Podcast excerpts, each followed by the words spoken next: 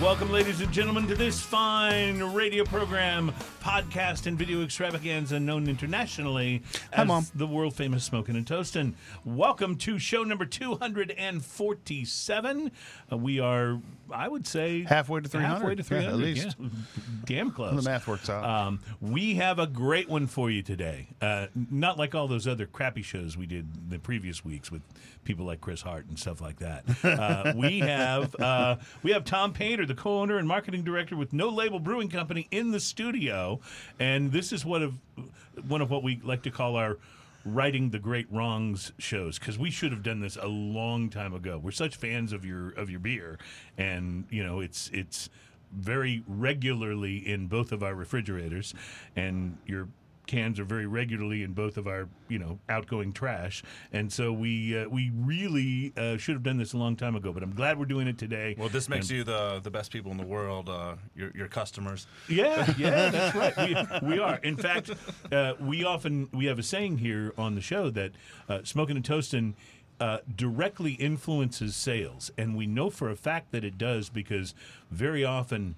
Ian and I will stop and buy some of what we've tasted on our way home. Yes. from doing the show, so we know that it has an actual direct impact on sales, and that's a and that's a good thing. So, so Tom, welcome to the show. We're excited about uh, finding out all about what No Label is about and how you got started and what your uh, what your sort of uh, view is about uh, what's going on in the brewing industry these days, in the craft brewing industry. So we're excited to have you on the show. Now, you also do your own show, which is a regular weekly show, right? Why don't you tell us about that? Yeah, ESPN's uh, Drink of Ages uh, radio show. It's with um, a guy named John Denman, who's been radio personality for like for a while, and then um, he How, how were you able to find a radio personality that drinks? That's was that difficult? was was not hard. I, opened I opened the door.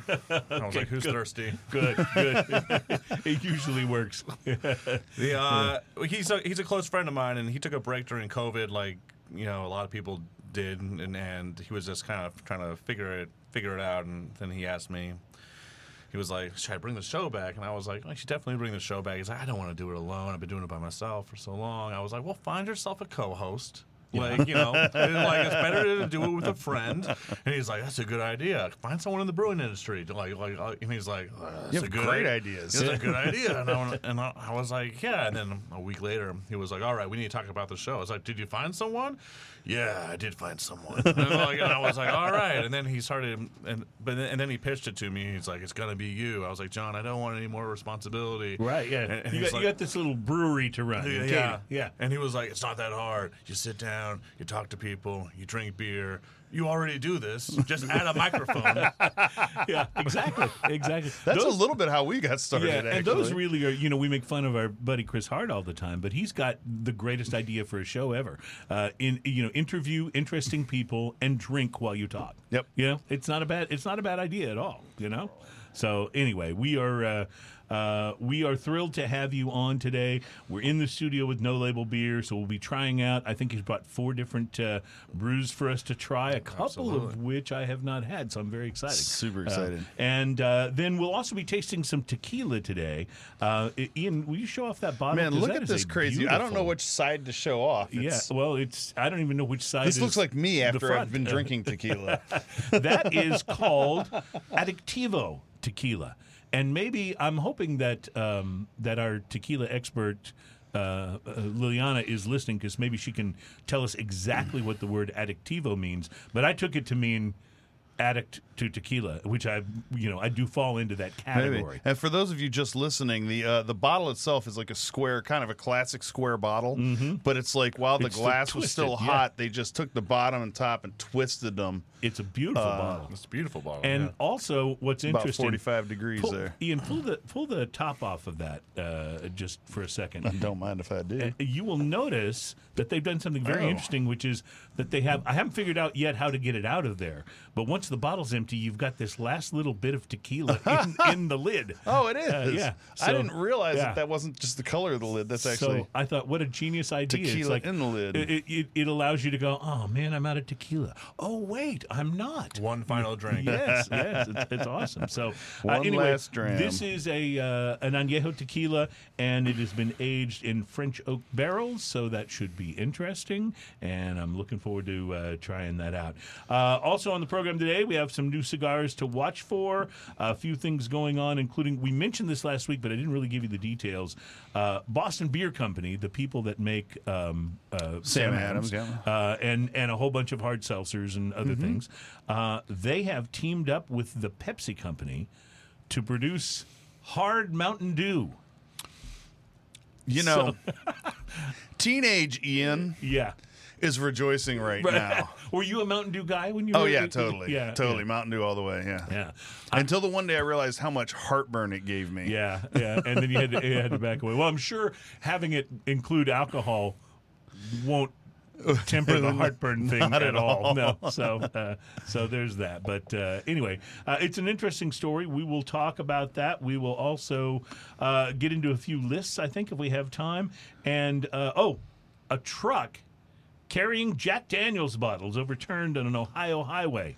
Were they empty bottles or full bottles? Well, you're, you're, uh, now I don't even have to do the story because the good news is they were empty bottles. So, so uh, you know, and I'm not the biggest fan of just regular old Jack Daniels, but you had to figure there were a, a few bottles of their, uh, you know, their their more special stuff on Right, the truck as well. So yeah, but they were all empty. So all they did was make a big mess. I, am sorry, I didn't mean to blow the story. It's okay. It's okay. we have we have plenty of other stories, including by nice the way, bubble. yeah, include well, you know this is this is what happens. See, when I don't and and this we do this on the show. I don't clue Ian in as to what the stories are. All he's seen is maybe show notes where there's a, a, a, a sort of a headline. For for my part, I adamantly don't pay attention until it's pointed straight Well, out it's, to it's me. good to keep it fresh. Yeah, Yes. exactly. Because I way want get- my because I get want my natural- responses to be very a natural response. Yes, absolutely. Very so, authentic. So we'll see what your natural response is to today's drinking news. Today's drinking news, the uh, teaser headline. Oh, you can play the ukulele. Yeah, oh, he actually can. Uh, the Marvel Universe expands to add a new hero, Bunny Man. That will be the subject of our drinking news in a later segment today. So, so no label beers, uh, some uh, añejo tequila, uh, a lot of fun things to talk about, and uh, and thanks by the way, I, we were joking about him earlier, but uh, thanks to our uh, smoking a toast and whiskey expert uh, Chris Hart for being on the show last week. He act- experts always hate being called experts. I know, and that's why we continue. I to think call because them that. everyone thinks it's pretentious pretentious if you call him an expert. Well, it, it's it definitely is pretentious if you call yourself an expert. It's kind of like I've always maintained: if you have a nickname, it cannot be one that you gave yourself. There- well, there are. It has to be one that I, I just have to say, gave you. historically, there's a few there's a few um, exceptions to this. You know, Joe Pass put out an album, a solo album called Virtuoso, Well, he is a virtuoso, and everyone listened to it and went, "Okay." yeah, right. I mean, you know, sometimes that exactly, happens. exactly. But generally speaking, though, you don't get to give yourself a nickname. You know that has to come from somebody else. People who give themselves a nickname that's that's a little pretentious, if you ask me. Joe Pass is allowed because he is a virtuoso, but you know what I'm saying. I'm sure the record company had something to do with that. they that. probably did. title, but- Uh, but anyway, we uh, we will. I think, uh, uh, of course, we'll have our whiskey expert. I like saying it just because I know it gets under his skin. Chris Hart uh, will be back with us uh, again before too long, and it was a very fun show last week. So if you missed it, be sure and uh, uh, go. Yeah, go it back out. and check it out. There was there was drinking involved. I hear f bombs were flying. F-bombs were- well, that always happens. See, Chris Hart on his own show, he doesn't 'cause- swear at all. Right, right. Because Right? Whiskey Need is uh, ESPN show as well. right, so right. You So, can't, so, he does- so when he when he shows up on our show, he's got like three months worth of f bombs stored up. Yeah, and yeah. so he just like boom, boom, boom, and then he starts talking about Alan Denny, and the language gets worse, and you know, it's just it's just kind of the way that it goes. So anyway, uh, but no, he's he's a good friend. We we really did have a fun show with him last week, so check it out if you missed it. Okay, um, it's uh, it's kind of been a crazy week for me.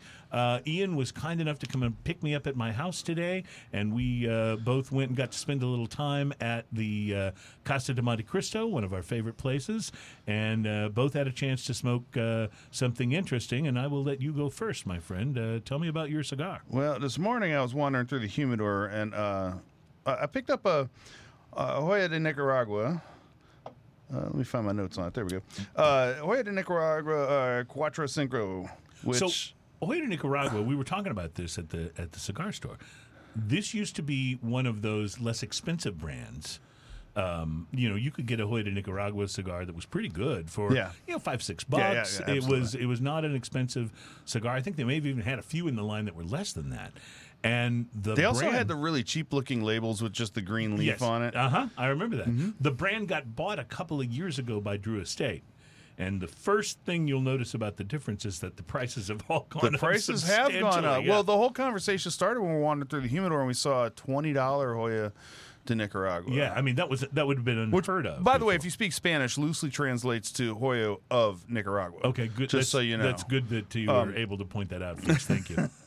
So this was the uh, Cuatro Cinco Double Robusto. This was a five x fifty-six cigar. This is a five-year oak barrel aged Nicaraguan Puro, and it's uh, Cinco uh, or Cuatro Cinco. Obviously, is forty-five. So this is their forty-fifth anniversary cigar. Okay.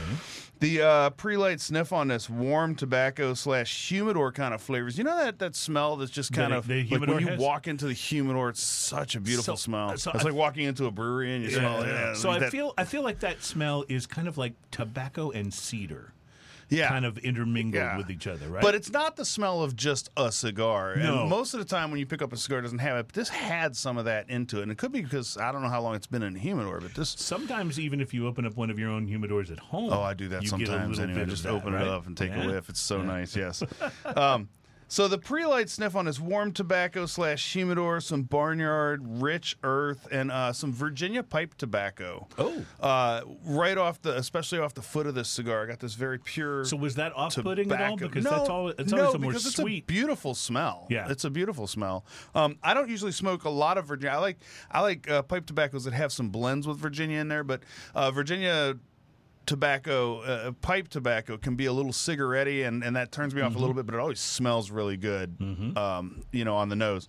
So, but it had a little bit of that to it. The uh, pre-light draw on this i used a clip the draw on it was effortless it was a little sweet on the lips the tobacco left a really nice sweetness on the lips very uh, dark um, dark, uh, smooth overall uh, looking cigar, and uh, mostly firm overall. I forgot the whole appearance thing on it with one large band on it. The um, the pre-light draw, yeah, sweet on the lips, sweet spices, fermented hay, coffee, a little bit nutty. The initial light on this uh, Nicaraguan Pepper Blast, which of course is going to be the name of my debut album for my heavy metal band Leprechaun Fancy Pants. So Leprechaun Fancy Pants with their debut album. Nicaraguan Nicaraguan, Pepper Pepper, Blast, Blast. I love it. I love it. Uh, can, can I pre-order? yes, I'm going to start songwriting soon. Okay, good. Um, uh, so uh, Nicaraguan pepper blast, cedar, leather, sweet fermented hay. This is all coming in right on the initial light. So this is a pretty complex initial light. Yeah, a lot no of kidding, times you don't get a lot of things going on. Especially with the Nicaraguan cigars, you get that pepper Yeah. blast, and that's all you get until it kind of settles down. Absolutely. But you're saying you got a lot of other stuff from the beginning. The retrohale right off the initial light on this as well is fresh cut lumber and sweet coffee. It- nice. It was like this. It had so much complexity just right off the bat. The first third of this rich earth sets the tone, backed by massive cedar, hints of leather, tea leaf, coffee, some nuttiness uh, with a pepper undertone. The pepper wasn't uh, like even though it had that huge blast, the pepper wasn't the mainstay of this. It was the background. It was kind of the canvas on that everything else was on. Uh, it was really nice. The uh, Did retro you say hail. hints of leather? Yes. yeah. there you yeah. go. Yeah. Yes, uh, that's, that's actually pretty common in, in Yeah. uh, fuller uh, flavored cigars. But it does bring a different image to mind, does it not? Yeah, yeah, yeah. Okay. It's like- I, I- it's smoking I had, a, had a feeling that's where you were going. so, uh, the uh, retrohale on the first third of this was charred oak and cedar with sweet nuttiness, uh, solid ash, uneven burn. Oh, So the burn started off kind of uneven on this, and I just left it. I didn't. I didn't bother with it. It didn't get real uneven, so I just left it, let it do its thing. The second third of this, uh, I peeled the label off, um, and, and if you can pull up this picture of the label, I peeled the label off, and there was a little bit of an Easter egg under the label. It's uh, it was this beautiful picture of the uh, rolling room. And it says this special blend is a tribute to Hoyo de Nicaragua on its 45th anniversary and to the establishment of premium cigar industry in Esteli, Nicaragua in 1968. oh, nice. So, So- you were right about the 45 thing. Yeah. Yeah. Yeah. Okay. Yeah. Uh, So I try to go Spanish- only with facts that I've heard secondhand. Your Spanish is intact. so, uh, so that was kind of fun. Uh, deep, rich earth and oak takes over at this point. Traces of nuttiness and dried fruit in the background. Uh, sweet nuttiness and coffee going all the way through this. The retrohale is peppery and woody. Solid ash, pretty even burn by this point. it kind of so kinda itself worked out. itself out. Yeah. The uh, last third of this, incredibly friendly and complex for a full strength cigar, is what I put down because it really it's a very full strength cigar. This is not Fisher Price, my first cigar. Don't go get this if all you ever smoke is mild. But if you want, if you're in the medium range and you want to go with something a little bigger that doesn't just burn your tongue, this is a great way to go. The uh, Retrohale's warm oaky notes with dried fruit and earth. The pepper uh, in the background is kind of a creamy pepper, not too spicy for as present as it was. Solid ash, good burn. Price to quality. This cigar cost me ten dollars and sixty five cents. When you add taxes to that, it's forty five dollars. Of course. That's a joke. Ten dollars and fifty six cents. But, um, uh, I give it a solid six on the price to quality. Nice. Solid six. good. I w- I'm going to go back and buy more of these. I really, really enjoyed it. Now I'll tell you, I was sitting next to you while you were smoking this, and I could tell you were enjoying the cigar. But Could you tell? Because all I was doing was going num num num yeah, num yeah, but num num. but that didn't give me that didn't give me the sense that you were getting all of that complexity necessarily. That you were identifying all of those notes. And that's I was hiding it from you because I wanted it to be a surprise on the show. that's very impressive. I'm surprised and uh, and I'm impressed. So the price to quality index, uh, if you're not familiar with it, is uh, we we do a, a one to ten scale, and five is the middle of the scale. You get exactly what you pay for. Okay. So this is very much price uh, to quality uh, dependent because if you get above five, I could have paid thirteen. And you wouldn't have been $14. I wouldn't have even thought twice about it. It was that kinda good, None of us so. want to pay more, but Right. but but if you had paid thirteen dollars, Yeah. you'd have been totally happy with with your what you. So got at for your- ten sixty five, this is a little bit of a bang for the buck. I really really yeah. enjoyed it. Well, that's it's it's tough for cigars that are over ten or eleven dollars to get uh, higher than a five on the price to quality because you're already you're already comparing them. Well, you know, yeah, but I, I know of some really good eight dollar cigars Yeah, and seven dollar cigars. absolutely. That, that was it that much better than those. So, uh, and uh, so I'll keep that in mind while I tell you about uh, the cigar that I smoked at uh, Casa Lay this morning. Uh, I had the Avo Syncro Caribe, the Toro size. Mm. I heard that's And, Uh, it is brand new. In fact, they practically tackled us when we came in the door and said, Like, "You "You guys have to try this." this cigar." So I have to admit, though, I approached it with a little bit of trepidation. And the reason is that uh, I've always liked Avo cigars. Their basic line is is fairly mild, but they've come out with some other one, and, and they're good mild cigars, by the way. Uh, but they've come out with some other ones over the past several years. Some of the first of which I tried were uh, were really good. However, the last couple of their you know more expensive more you know involved and and uh, interesting cigars that i've tried I've actually found pretty disappointing. There I remember this. construction issues. I- we talked about it on the show. there show. was a 30th anniversary that I bought, and Mm-hmm. uh, and I was thinking about this while we were talking um, earlier. There's a 30th anniversary that I bought, and I gave it actually a good review. I really enjoyed it, and as a matter of fact, I enjoyed it so much that I bought a second one and brought it here to you. And we laughed because you had uh, actually um, reviewed the same cigar, and yours exploded and was a terrible experience. Mm-hmm. And then you smoked the second one, and also had a terrible Yeah. experience. And I must have just gotten the one unicorn cigar in the whole batch, right? so. Yeah, I, so I remember this now. But yeah, I had so I had a couple of those, and it really kind of stopped me from buying Avos for a while. Even though I've always liked it, I loved uh, you know Avo Uvezian, the sort of Badass namesake piano player, by the way. Yeah, he great jazz pianist. He was fantastic, and and uh, I just I don't. Uh, it, it was so disappointing to me that I, I didn't want to Yeah. be disappointed anymore. So I kind of stopped trying avos. uh, but today, the uh, the Casa guys said you got to try this, so that's what I did. Uh, Caribe. They've had other cigars in the Syncro line before. This one is named Caribe, which is not only a very tropical word, but it's also the title of one of Avo Uvezian's songs, which, by the way, you can find on Apple Music. It's jazz. It's a competi- yeah, a it's composition. Jazz, jazz piano. It's nice. Yeah, uh, it's a Dominican wrapper. Ecuadorian binder and has filler from the Dominican Republic and Nicaragua. The pre-light was very earthy, which I love. I love when you do that pre-light sniff and maybe you uh, you know you uh, cut the cigar, you do a little draw, and it's got that earthiness. That that always is the most promising of the pre-light flavors to me. That and maybe chocolate. Uh, but the uh, the pre-light was earthy, no barnyard, and I will say a lot of the Avo cigars I've had before have had that very Very much. barnyard, which is not necessarily a bad thing, but it's been almost was almost like a, a signature, especially on their milder stuff. When the guys at the shop mentioned when we came in that this is not like a lot of the avos. No, no, in- in, flavor not. profile. Mhm. Uh, there were notes of leather and spice on the pre-light. It had a nice, easy draw. I used the V cut there. I love using their V cut because they have one of those that's on the, The table. shelf, and you go shung, shung. It's awesome, uh, and it does it does a great V cut. So I did that. I lit it up. Got a nice blast of Nicaraguan pepper. Nicaraguan which- pepper blast. which makes me think that the Nicaraguan and Dominican tobacco mix in the filler is probably mostly Nicaraguan because Dominican doesn't usually give you that. Uh, from the very first puff, though, I knew this was going to be a better experience than my last Avo. Uh, the smoke was rich and full. The flavor was already nicely balanced, even just a puff or two in. And the first inch burned nice and straight. And I was like, okay, good. This is this is a good sign. Flavors seemed full on the first third. The nice pepper note on the palate was balanced out by a really subtle sweetness on the retrohale. They worked together really well.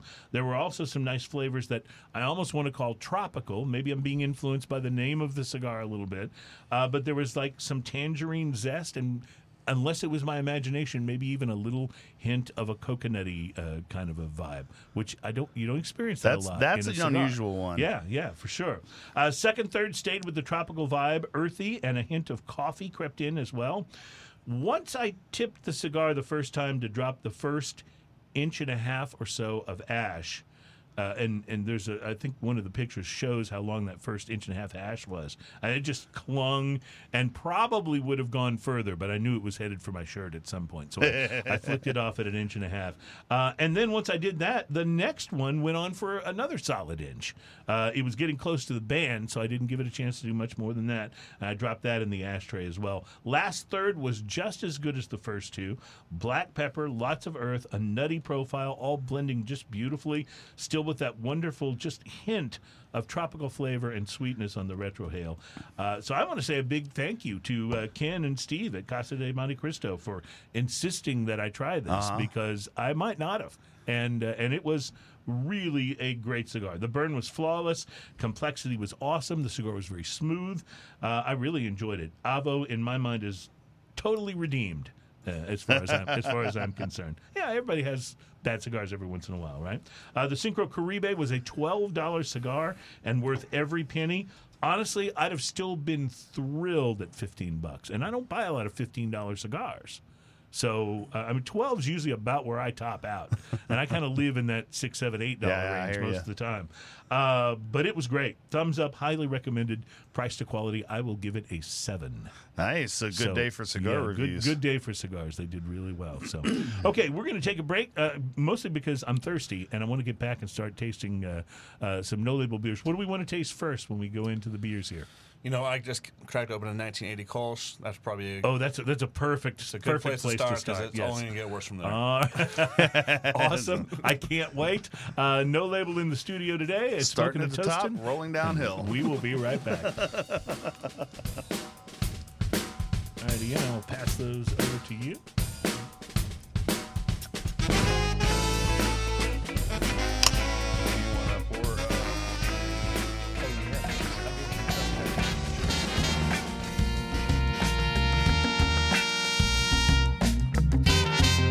Back. It's Smoking and Toasting. This program's all about craft beer, fine spirits and hand rolled cigars. Uh, Tom Painter from No Label is in the studio today, and uh, we're about to start with some No Label beers. I wanted to tell you, just in case you were planning to attend one of these, that uh, oh, that's so nice. That's so Uh, nice. You know, every time we do that sound effect, it costs us a whole beer. I know. that consider it royalties for the sound effect. Yeah, yeah. That's just that's just the way it works. Um, so uh, amid uh, the resurgence of the Delta variant and COVID. Um, Drew Estate has decided to cancel their barn smokers for 2021, uh, which is, you know, uh, uh, done for the best reason, but still, still a, bit of a bummer. Uh, they, uh, of course, didn't have them last year, uh, and they were scheduled to take place in Connecticut, Kentucky, and Florida. And they're going to also be postponing their 25th anniversary celebration, known as DE25, which was going to be at the South Fork Ranch in Dallas. So if you're a Drew Estate fan and we're thinking about attending any of those, it's going to be next year. I mean, we understand what that's like. We still haven't done our 200th anniversary show because we we postponed it because it was right in the middle of COVID, and here we are at you know halfway to 300, and and we haven't uh, we haven't figured out yet what to do. It- So our, our 100th anniversary anniversary party was uh, pretty ridiculous. yes, it was the longest show we've ever done. It was almost four hours. By the time we get to our 200th, it's going to be our 300th. Yeah. because we're halfway there. right. And um, that's going to be just a ridiculous party. It, it really is. What, what we did for the hundredth is we invited, and of course not everybody could make it, but we invited every guest who'd ever been on the show for those first hundred uh, episodes. Oh, wow. So people, uh, and, and of That's course not a clusterfuck. Not all of it. That's exactly what it is. It was a beautiful cluster. uh, uh, not all of them showed up, but a whole bunch of them did. They all brought bottles and beers and cigars, Oh, it was and we amazing. were we were around a long table and we were just passing the microphones up and down. Uh, it was it was a blast. Almost Uh, a four-hour Yeah, podcast. and and the last hour was almost all uh, our buddy Jeremiah from B and B Butchers, uh, who kind of commandeered the show and started talking with your friend Uh-huh. Mark Nichols. Mark about uh, draft beer lines and and Uh-huh. and, and how to how to keep them. Uh, it, it really got a little technical towards the end, but that's okay. That's okay. Anybody who was still there in hour number four probably was also drinking and That and- was uh, and that was a good day for Uber. Enjoy, yes, it sure was. Thankfully, we did it in my building, so I was able to just, you know, walk to the elevator and make my way upstairs. Anyway, we uh, we are excited about getting to that, and hopefully by the time we get to 300, we'll, you know, I, I mean, I don't know, I, I- who knows where this whole thing is going. Uh, obviously, you guys had to keep your uh, tap room at No Label closed down for a little while, right? How how long did you have to stay closed? We were in and out of closures for about probably six months. yeah, yeah, I mean, in, in and out because, like, you know, at first everything locked down, right. and then it was like, all right, now we can open back up, and then the powers that be were like, all right, okay, you guys stay open at this capacity. You guys are closed because you're a bar. Right, And, right, like, right. It, was this whole thing of like, trying to figure out. I know a lot of places started serving food just so they could open the tap room. yeah. you it was yeah, you, trying to look for every like like loophole. Like, uh, like, like that that we could. Like at one point, I think we it was like you can segment if you have an open area, you could segment it off, and that can be your to-go patio area type thing. And uh, yeah, eventually we got we um, basically it was allowed that we if we could sign an affidavit and basically become a restaurant as long we had as long as we had a vendor because the only way to defeat COVID is to have a to have a vendor. Food truck. that, I mean, that, that, I mean that's what happened. I mean, we so we we signed You have on. to feed a cold. we signed Yeah. on with a hot dog vendor, and uh, as soon as we got those hot dogs rolling on the yard, you know, COVID was over, and everyone everyone took off their masks and ran to the streets, and uh, it, wa- it, like it was a great day. So Texas, uh, Texas is That's COVID wrapped up Yeah. in moments. yeah. Texas is famously, or perhaps infamously, um, you know, not shutting back down as the uh, Delta variant has come has come roaring at us. Although we certainly have seen a resurgence of people wearing masks. How is it affecting uh, what you do? Obviously, you don't have to shut down, but are people kind of uh, you know, just kind of doing their normal thing, or they're uh, are are they It's are they come, showing up in masks? How how does it look out there? So so so it's hard to tell because typically this time of year is also one of the slowest times of year mm-hmm. 'Cause it's hot. Because it's super hot, and then people are, are usually coming out of summer vacation, putting their kids in school, so they're kind of licking the wounds of of you know the financial wounds of Yeah, all, yeah. like of all that, and, and they're adapting to like all right, I got to pick up the kids. Now, I'm, now everyone's on their kids' schedule. Got to wake up early. Yeah. Well, I mean, like we have like a, one of our regulars was telling me last night, right? Like you know, she's like, I gotta wake up at five a.m. take my kids to like high school, you know, practice and all this stuff. Yeah. So, um, but uh, yeah, things it's it, it's hard to tell. They they obviously have like impacted us, I imagine.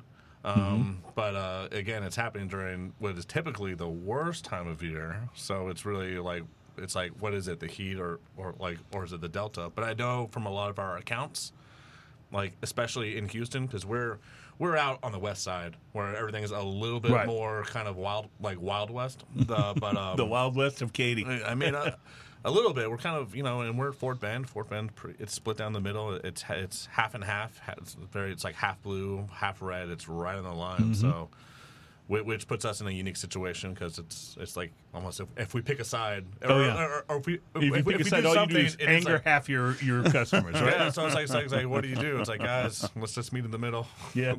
um, We all like beer, right? Come All on. guys, yeah. guys, remember this. Whether you're left or right, beer good. Yeah, yeah. We talk about this all the time, actually, uh, mostly in the context of cigars. But one of the beautiful things about cigars is that you can be in a, a cigar lounge sitting next to, you know, a Republican on one side, a Democrat on one side, and and uh, none of it seems to matter. And everyone Everybody- talks about yeah, cigars. everybody's talking about cigars and, and other things. It doesn't doesn't have a tendency to get you know. Uh, divisive, and I think we could. Beer really should be the same way. You know, beer is not political; it's something we all enjoy, right? we don't. I mean, we have people of of every color and creed and religion and and you know po- political ideology they'll come through the brew house and and uh, and, and it, like it's all pretty good until like someone goes like X a number of beers in and then I, Yeah, like, and then they start they start espousing their philosophy one way or the other. I, Right? like I, I have a buddy who does like all of our branding, and he just cannot help himself. Like, and just like no, no, no, no, no, no, no. Like, because, because because then all of a sudden, everyone who is like having a quiet conversation Mm-hmm. about like uh, I'm going fishing this weekend, it's like everyone's got an opinion about something, Mm-hmm. but I don't. You know, once they start coming up, it's like it's like a war, Uh-oh. war, war Yeah. zone in the brewery. I got a buddy Zach that hangs out there. He talks about it all the time. Big tall guy. His wife Sarah. She's about a foot shorter than he is, and Yeah. she's about a foot taller than I am. Does he talk about politics a lot? no, he hangs good, out there good, a lot. good, All kinds of people Yeah. going. He's one of uh, my CCSD members. Okay. Um, well, uh, I hope you know what we all want. I think no matter what side of all of this you come down on. What we all want is to get back to as close to normal as we possibly can. Absolutely. We may disagree on what has to happen to get there, but but the sooner it's okay for us to, you know, hang out together and and enjoy beers together it's the the better i think it's going to be for everybody now you guys have got pretty decent distribution into um you know like Everywhere. grocery stores Yeah. and, and, and other places like that did you see any kind of a spike during the middle of covid in your uh, in your grocery store and and on premise uh, not not on premise but your your your store sales So the short answer is absolutely. The Yeah. um, you know, we were at a point where our tap room was closed. Um, we had no bars to distribute to, so they were closed. So we just started collecting kegs. We kind of built a fort. A keg fort. i like That- it that's a grown-up version. we have we have we have we have uh, we had friends at Spindle Tap, and they were like, "We have a keg castle." And it's like, "Oh, well, we only have a fort." We only have a fort. Oh, Ooh yeah. la la. Leave it to those spindle tap guys to try to top you. Yeah. The uh, but yeah, Forts are much more Texas than Castle. though. That's Castle's true. a little more English, I think. Well, or Castle's England. but Castle's very uh, Ren fair, so you're into that. sure. Yeah, That's true. So yeah. Uh, but yeah, the, uh, everything went up. But but with that came, um, we there was a great can shortage that affected like, like everyone because every Mm. I remember that, yes. everywhere like the only everything is everything is packaged everything is the stores everything yeah, yeah. Is, is playing to that all the, and this around the country right so so then all of a sudden it was just we couldn't find cans to save our life luckily uh, Eighth Wonder they had some uh, misprinted cans that needed a home and so and we actually even though we're no label we actually use labels right. I noticed that. I was going to ask. so we- we were just labeling Eighth Wonder cans, and and uh, people kept on being like, "Is this an accident? Like like like what's happening? No, it's a can elaboration. Let's go." A can can elaboration. elaboration. Very nice. That so totally I've works. seen actually quite a few cans from different places that uh, that were printed as one thing and then with a different label on them. Uh, Even Uh-huh, that's what whether it was in the same place or, or Yeah, it's what happens when there's a can shortage. You go for any cans you can get to get the beer out I also love that different breweries are helping each other out. That's, I think that's awesome, That's yeah. awesome in the industry. We talk about this in, in cigars a bit. How you know there's friendly competition, but there's such a level of cooperation and even collaboration in so many uh, cases, and we see that happening in in the uh, in the brewing industry a lot as well, particularly with craft. I mean, you don't necessarily see a Bud Miller collaboration, but uh, but you you'll see it in, in craft beer. You won't see that because Budweiser puts on a whole movie about who can make the best The most Budweiser Budweiser. Budweiser. Budweiser. yeah, yeah. That's Not uh. Have you seen this? No. He's telling me about this. Apparently, It's, there's a movie, uh, um, a, a documentary from Budweiser. I always forget the name of this. I, It's I a- think it may be called King. it's a contest within Budweiser uh, with with their brewmeisters to see who can make the most Budweiser Budweiser. And it, this Oh, is this is a legitimate thing. They get together every year and bring samples from their breweries because they have like um, oh, more than half a dozen you know places where it's brewed around the world. So they get together and it's literally a contest to see whose Budweiser is the most true to the Budweiser taste. And you've got these guys, I mean, they're brewmasters. They've got to know what they're doing or they wouldn't have those jobs. Uh, you just think of the wasted effort. They could be coming up with such great beers, you know? but it's not about who makes the best beer. You can make the best beer and finish last in this contest. In fact, you probably would. Uh, it is a great documentary. I saw it on uh, Amazon Prime. One of our listeners will. Um, will bring up the title on the show notes because I, I I'm blanking on the title again. I think it was called Wiki King's Brian is on today. yeah, uh, Brian. Brian will find out. Anyway, it's definitely worth watching, even if it's just for that little window into what it's like to be a brewmaster at one of the you know biggest beer companies in the world. It's it's it's fascinating. I was my wife finally had fa- had to tell me to just sit down and shut up and watch So, the show because I was yelling at the screen. In Oh my, God. head, this is like the Mona Lisa picture painting company. Who can make the most Mona Lisa Mona Lisa? You know, I mean, like it's been done. Except if you're whatever. comparing if you're comparing Budweiser American Lager to the Mona Lisa, we're gonna No, have, you know, yeah, you get what I'm saying. yeah. I, I understand where you're coming from. Speaking of good Speaking beers, of good beers, You're I've been- empty. as you can see, and we haven't even talked about it. But I've been now uh, normally I would I've pour our coming guest right some beer, this. but he already has a whole can yeah, of the it himself, can. Yeah. and I'm sure he's familiar with the flavor profile of his Kolsch. well, I can tell you this. Uh, uh, this Kolsch, and, and it might be because it's not you know super cold, but it doesn't have quite that same snap at the end that I'm used to some Kolsch's having. That little bitter snap, and it makes me like it a lot. This not to that me I, not that I have a problem with bitter, but, uh, has- but it's so drinkable. has such a Yes. nice malty front end, Right, then kind of a kind of a green apple Christmas to the finish that I really enjoy. You're exactly right. That's what I'm getting on the finish instead of that sort of like little snap of bitter that sometimes Uh, yeah. a Kolsch will have. And and listen, there's nothing wrong with with the bitter. I'm I'm just saying I find this more drinkable uh, and more like. Uh, You'll you'll be glad you bought a whole six pack of this because you'll be going for the second one as soon as the first one is Th- empty. This is 100% my go-to beer when I'm at the brewery. Yeah? I can totally see why. the the when you're at and, and usually you go to any brewery like even though they'll have like there's your eight percent beer, there's your 9 percent beer. A lot of the a lot of the brewers or, any, or anyone in, in industry typically we stick to things around that five percent range. Well, I think that's isn't we- that one of the reasons that there's been such a resurgence in like uh, lagers and pilsners among brewers over the last couple of uh, years because the the brewmasters like those beers. They're they're they're what Well, they're- you kind of go to uh, So- on a regular basis. So it's true. I mean, one Texas heat and all that stuff. But Yeah. yes, but uh, yes, brewers love it because so we we recently um, we have an Oktoberfest beer uh, that, that's coming out, and like, it's more like uh,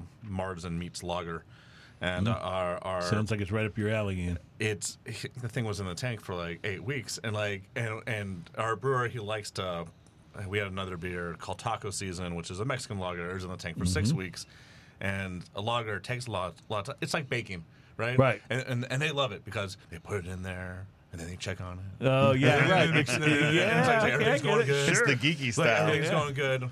From an ownership point of view, it's like, well, you know, that's a tank. We could have, you know, a, a You could be turning out other we beers much beer, faster. We turned this beer in, around in two weeks, right? Well, that's what I was going to ask. I, I know that obviously pilsners, lagers are more difficult to brew than ales. There's more involved in in the process. Lager does but, actually mean to store. but Kolsch is not that way, right? This is this is an No, so easier beer this to is- brew. It's, it's a very easy, cheap beer to make. well, yeah. it's They, it, uh, and yeah, but it is my go-to. It's, it's completely sessionable because if I can stay at the brewery for many, many hours, go from meeting to meeting. Every time I go to a meeting, if you're at a brewery, someone's like, "Are we having a beer?" Are we having a right? sure. I would be so offended if I came to a meeting at your brewery and we weren't having a beer. You know, Yeah. it would be like, no, come on, why do you think I came out here? You know? um, well, this is uh, this is though as crushable as it gets. In my, what is the ABV on this? Five point. three. Yeah. I almost would have Three, guessed yeah. it was less. It's just so easily crushable. But 5.3 is uh, that's not bad. That's not bad uh, in terms of of being able to to session it for a while. You know. Yeah. Yeah. I Yeah, noticed mean, that it's- your it's gonna can get worse, but doesn't yeah. have Yeah. a vortex neck on it, or it's uh, it's not also cold activated. Yeah. Uh, how are we supposed? Does Like, how do you know if this is going to be drinkable? Does the uh, This is us making fun of the Does the car on the front of here turn from red to blue when the beer is cold? You know, if we had a little bit more money in our yeah, system. if you just had those marketing That, that actually would be cool. The the can is awesome. The can is Yeah. uh, says 1980, and it has it in this very 80s uh, glittery lights. Was there a specific reason you went with an '80s theme for this beer?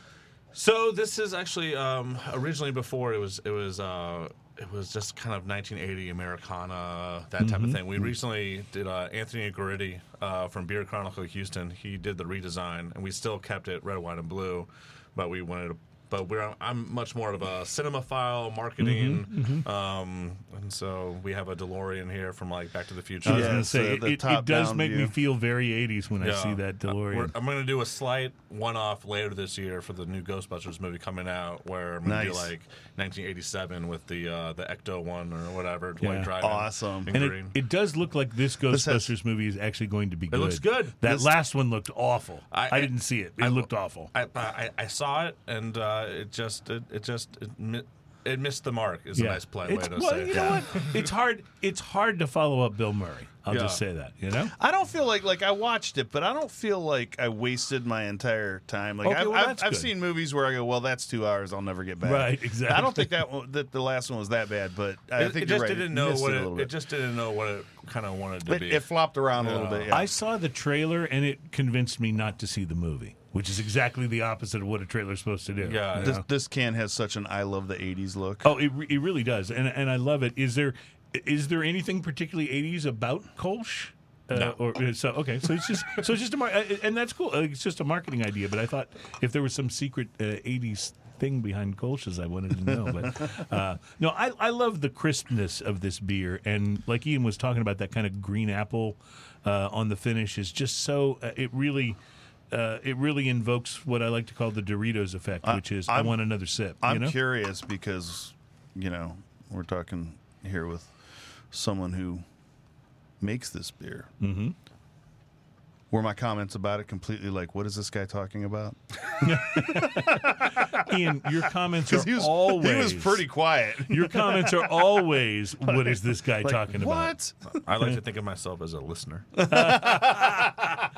Well said. like, I have no well idea what you're talking said. about. All right, that's good. Uh, is there any more left in the can? No, that's it. But we got more cans. Oh well, you know, maybe I should wait. We have others to try here, and uh, and we will do that coming up in the uh, next segment. Plus, we have tequila to taste, and I'm going to tell you about some cigars to watch for uh, coming out very soon. You are listening to Smoking and Toastin', and we will be right back. Courtney posted "Kings of Beer" is the name of that documentary. Kings of Beer. Thank you. I, I knew it had the word Kings in it. You really should watch it. It's interesting.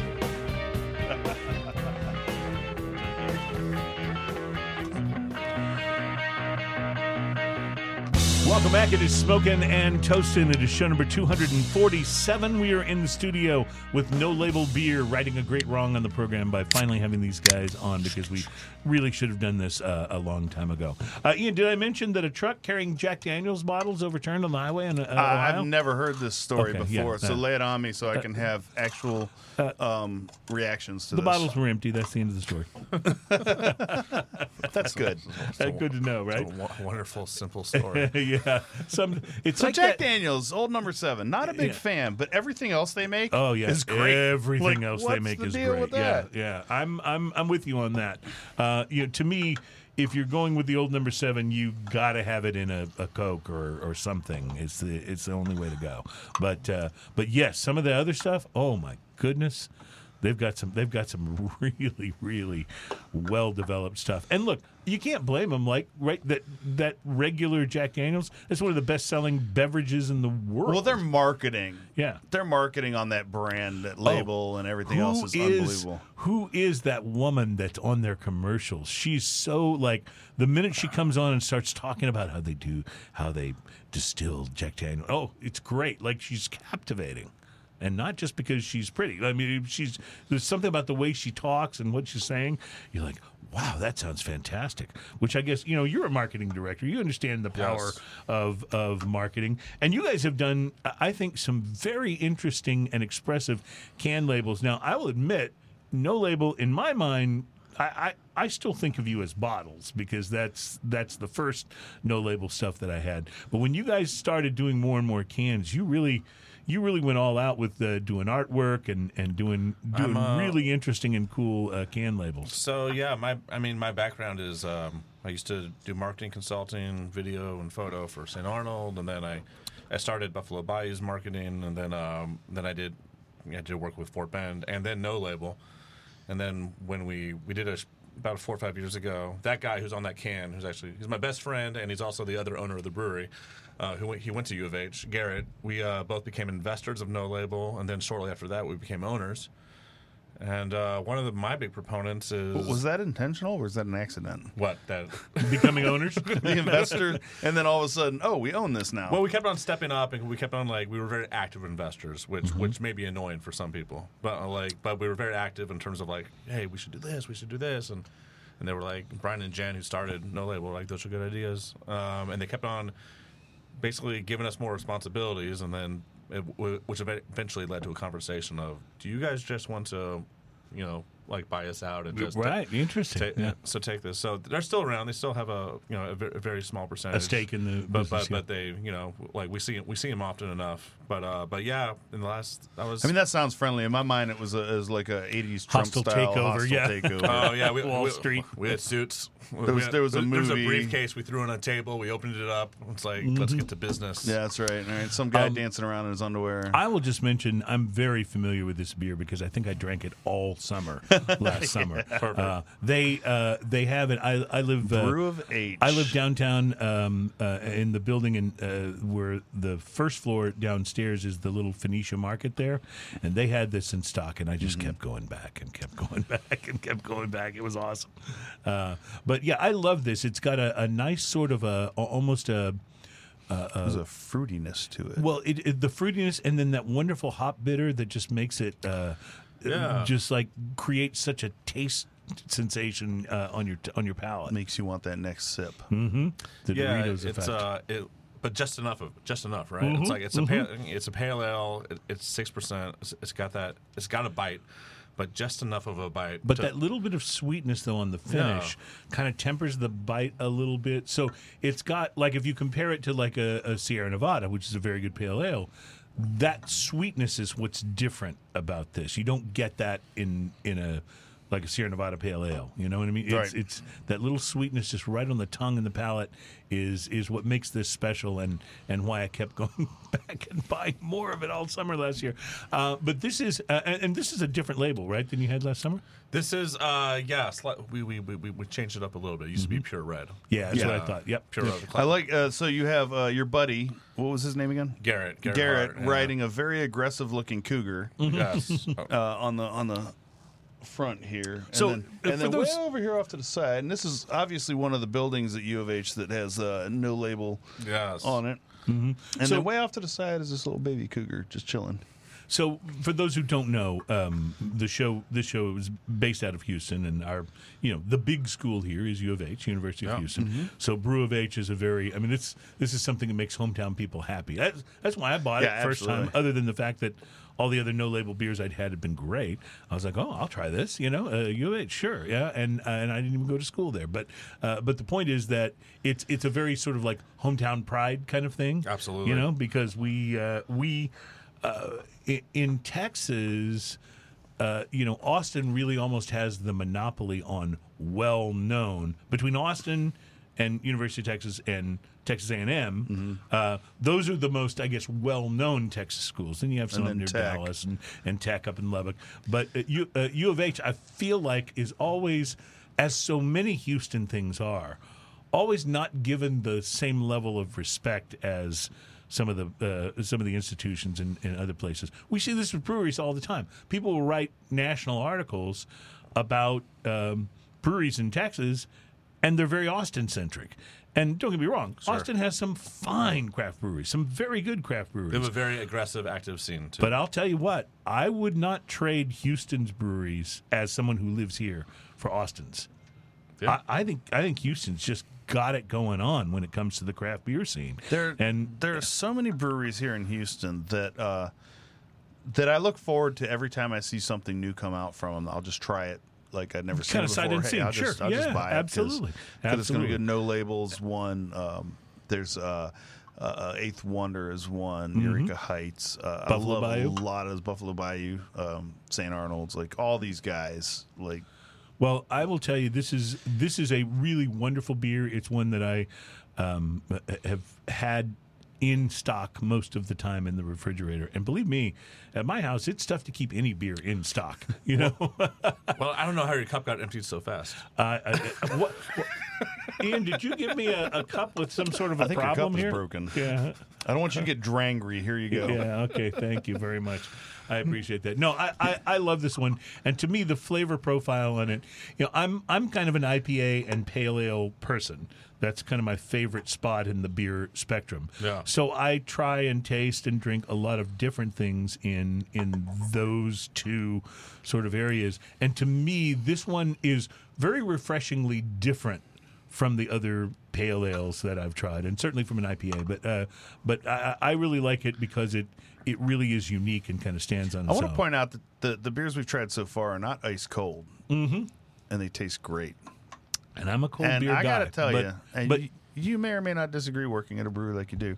Um, I think if a beer stands up when it's a little warm, or even when it's actually warm and it still tastes good, you probably have something decent there. well, you may be right, but let me just say, I've had this 1980 Kolsch when it was just almost frozen. It was so cold. And that's a wonderful experience.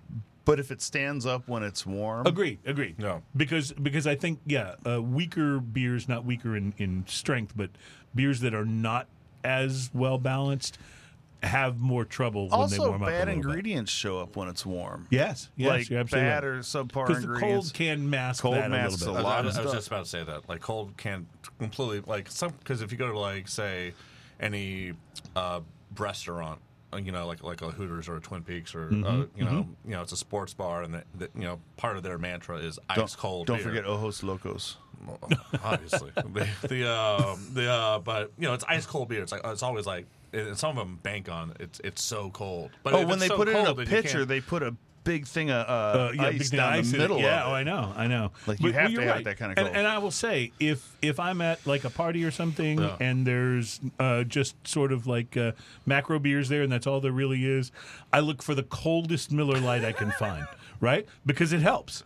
I'm just going to point out most macro brews, if we were drinking at this temperature, Ooh, would taste rough. like Yeah. Like what Have you- rice leaves behind when it's sat out for three you days ever on your counter. a Have you had ever had a warm Coors Light? Oh, it's oh man, nasty. that's why that's a cold activated can. It's an early warning right, system. Right. If those mountains, it should say, if mountains are not blue, do not drink.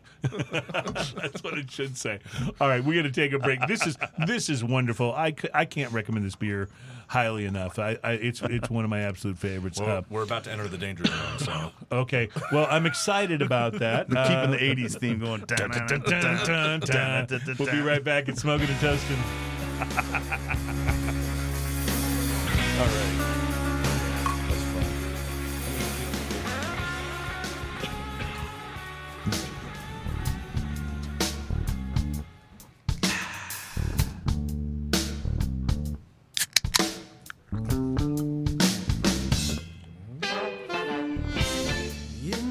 Welcome back. It's Smoking and Toasting. It, it's a musician thing, Ian. It- we- We can't do anything not to the beat. You have to Isn't do it in time. Yeah, you have to do it in time. It just uh, whether you're opening a beer or or uh, or doing things. I've even noticed like if I'm washing dishes at home and I, I have uh, I have music on, I have a tendency to make the splashing and clinking sounds on on beat. Uh, that's that's probably some kind of a sickness. So I'm trying to pour it on the mic so that you can hear the little. yeah, I appreciate that. Going into the I glass. Hey, did I mention that there was a truck carrying Jack Daniels bottles that overturned on uh, a highway in Ohio? Ooh, tell me about this. Yeah, the bottles were empty. What happened to the truck? I have no idea. It turned over. I It love that, turned that over. story. Nobody cares about Yeah, the nobody truck. cares about the truck. That's exactly right. Was the driver okay? I don't know.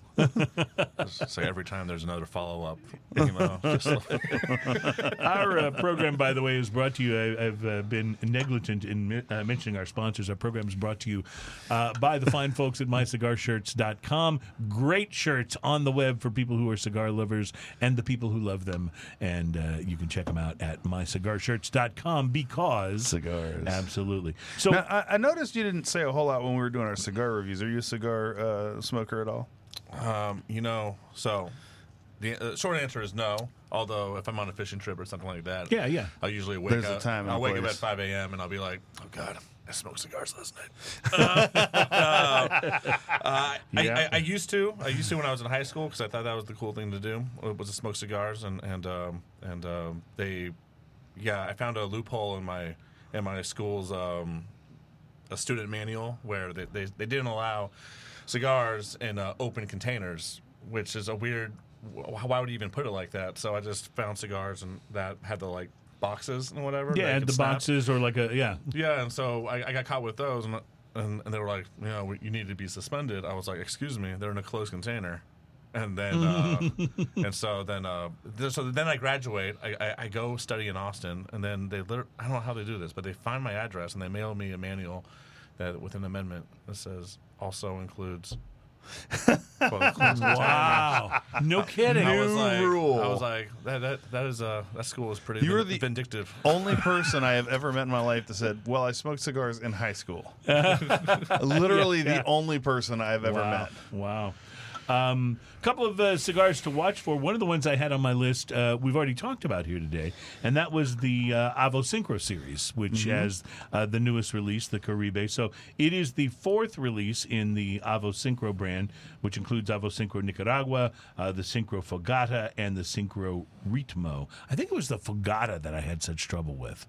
And I loved the name. It made me think of it. Isn't there a place here called La Fogata that's like one of those uh, restaurants where you go and do the the the pot thing where you dip stuff in the chocolate or the I don't know if I, know what I'm talking about. Clearly, you guys have never been to La Fogata, and it's been years since. If I you have. guys are listening to this, uh, I hope you could hear the looks on our faces Uh, as we stared blankly at you certainly could hear the despair in my voice when I realized you had I wish, no I wish this little sound machine had Yeah. there's there's the, there's no crickets like this should Yeah, have like some crickets, on it. Crickets would have been totally apropos. uh, veteran cigar maker Ernesto Perez Carrillo has Oh, made a limited edition cigar exclusively for the members of the Tobacconists Association of America, the retail members. And that cigar, exclusives. that cigar has just started shipping to retailers. It was made in the Dominican at the La Alianza factory, and it's the TAA 2021 Toro, 6 by 52 composed almost entirely of Nicaraguan tobacco, except for a little bit of Brazilian leaf in the filler, and the Brazilian leaf is Mata Fina. So he, uh, uh, Ernesto said he had not used that particular tobacco since its early days in Miami. It's medium to full in body, uh, retails for about nine and a half dollars, and only a thousand boxes have been produced. So I like Oh. to tell you about these things, so you know if you see them and you want to try them, get one now. You know because Yeah, those TAA exclusives are almost always fantastic, and if you see them, snap one up. And one of the world's more intriguing cigar shapes is coming back the Alec Bradley Trilogy. Uh, a cigar that's pressed like a triangle. Do you remember these from like five or six years ago? I, I, don't smoked a I number of these. one. Yeah, they were really good. It's pressed in a triangle, like a box press, but in a triangle It's a shape. triangle press, a pyramid It's- press. It's been off the market for more than a decade, and so a lot of smokers have not uh, seen one. It was actually born from a complaint. Alan Rubin, who's the owner of Alec Bradley, remembered the words of a colleague who said there were just too many round cigars on the market. So he went out and made a triangle shaped one. He went to Home Depot, he said, and they were demoing a DeWalt saw. And he said, Does that thing cut angles? And soon he had created a do it yourself cigar mold. And that's how the triangle cigar uh, was born. There'll be uh, three blends in a Toro size, uh, 10 per box, only a thousand boxes of each. So uh, look for that as well. I'll have to try So, that. a couple of new cigars coming out.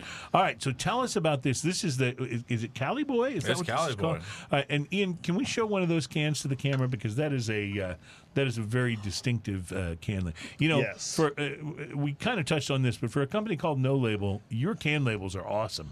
You know? I mean, that, that's the name the Lord gave us. This is manual twirly. yeah, I get it. Cali boy. What was the um, the idea, or was there a specific idea behind? And I realize this is before you guys were involved, but behind it being called No Label, the brewery. Yes. Uh, so Brian and Jen have this uh, great tale where uh, they're the original owners. Where uh, he was telling me, uh, I asked him the same question, and he, he's like, you know, one day I was out tearing a bottle off bottles, you know, drinking beer, and it's like we need a. And he was a home brewer, and he's like, I want to start a craft brewery, yada yada yada. And just kept on ripping labels off, and then it was just like, I'll just call it no label, yada yada. I'm listening to the story, and I was just like, you know, Brian, that's wonderful, but. we- Kinda hard to but- market. but, but, but, but, well, I told him that ripping labels off is usually the sign of sexual frustration. Hmm. So No, I, I have heard this. I have heard this because, um, uh, and, and for a long time, I suspected it to be true because I kind of picked that habit up back when I was married to my ex-wife, and uh, so I, I just figured, yeah, something to that. Yeah, but uh, this thing's great. but see, I'm telling you, we can get you one of those if you want for your show. It's it, it adds a lot. I think uh, it really does. No, uh, but uh, but seriously, I have heard that before. That that's supposed to show. That's supposed to mean that you're sexually frustrated. Yes, and so that that is uh, that's the original. So I'm all in on labels because I'm not frustrated at all uh, sexually. The uh, but the uh, but yeah. So and this is Cali Boy West Coast IPA, and it is um, our head brewer is actually our last brewer. He left us during COVID. Uh, and he's at Great Heights making delicious beer. And we were on the hunt. At one point last year, we were like, all right, there's no bars to sell to, the tap room's closed, and we don't have a head brewer, and, and there's a can shortage. I was like, okay, these are all. Yeah, we brew for us. these, uh, and so we did a, we, since we had time on our hands, we did do a, a national search, and we kind of took advantage of the great California uh, exodus. And so our head brewer came from, he came from San Diego, came over here, he's just been kicking ass ever since Ryan Trailer and but then people were like oh he's gonna he's gonna sweat his ass off he's gonna that Cali boy's gonna melt in the Texas heat Ah. And, does he have a beard like the Cali boy on the? uh, the he, this is ex- This this is- is, him This I was going to ask, okay. is that This is- actually him? yeah. this is this is him so you got California on one side you're leaving California welcome to Texas Mm-hmm. and he's sweating away but the thing is he's he's like he's like dude San Diego Diego's like 112 degrees Yeah, yeah, So- no kidding. So he's he's going to use it. Well, you know what the uh, the toughest thing to find in California is a U-Haul. That's, bet, yeah. because people are And a place to smoke. Yeah, and well, there's that too. Although, as Ian has pointed out a couple of times, California actually has laws about smoking that are very easy to understand. Um, You can smoke anywhere you want as long as it's not inside or outside. that's California. That's it. Yeah. So, uh, nonetheless, we did a very fun and interesting show at the uh, Beverly Hills Cigar Beverly Lounge Hills Cigar uh, live from there, which was uh, which was a lot of fun. And I broke the California law for a long time during the month I stayed there a couple of years ago. So, uh, you know, you're just going to have to do what you have to do. Um, I love this beer. It is definitely gone. it's definitely a West Coast uh, IPA, but it is not. You know, a, a, a lot of the West Coast IPAs though. I find fall into because you know the the New England style is a little juicier, and the Yes. and the juiciness or the haziness sometimes offsets the um, the hop hop bitter.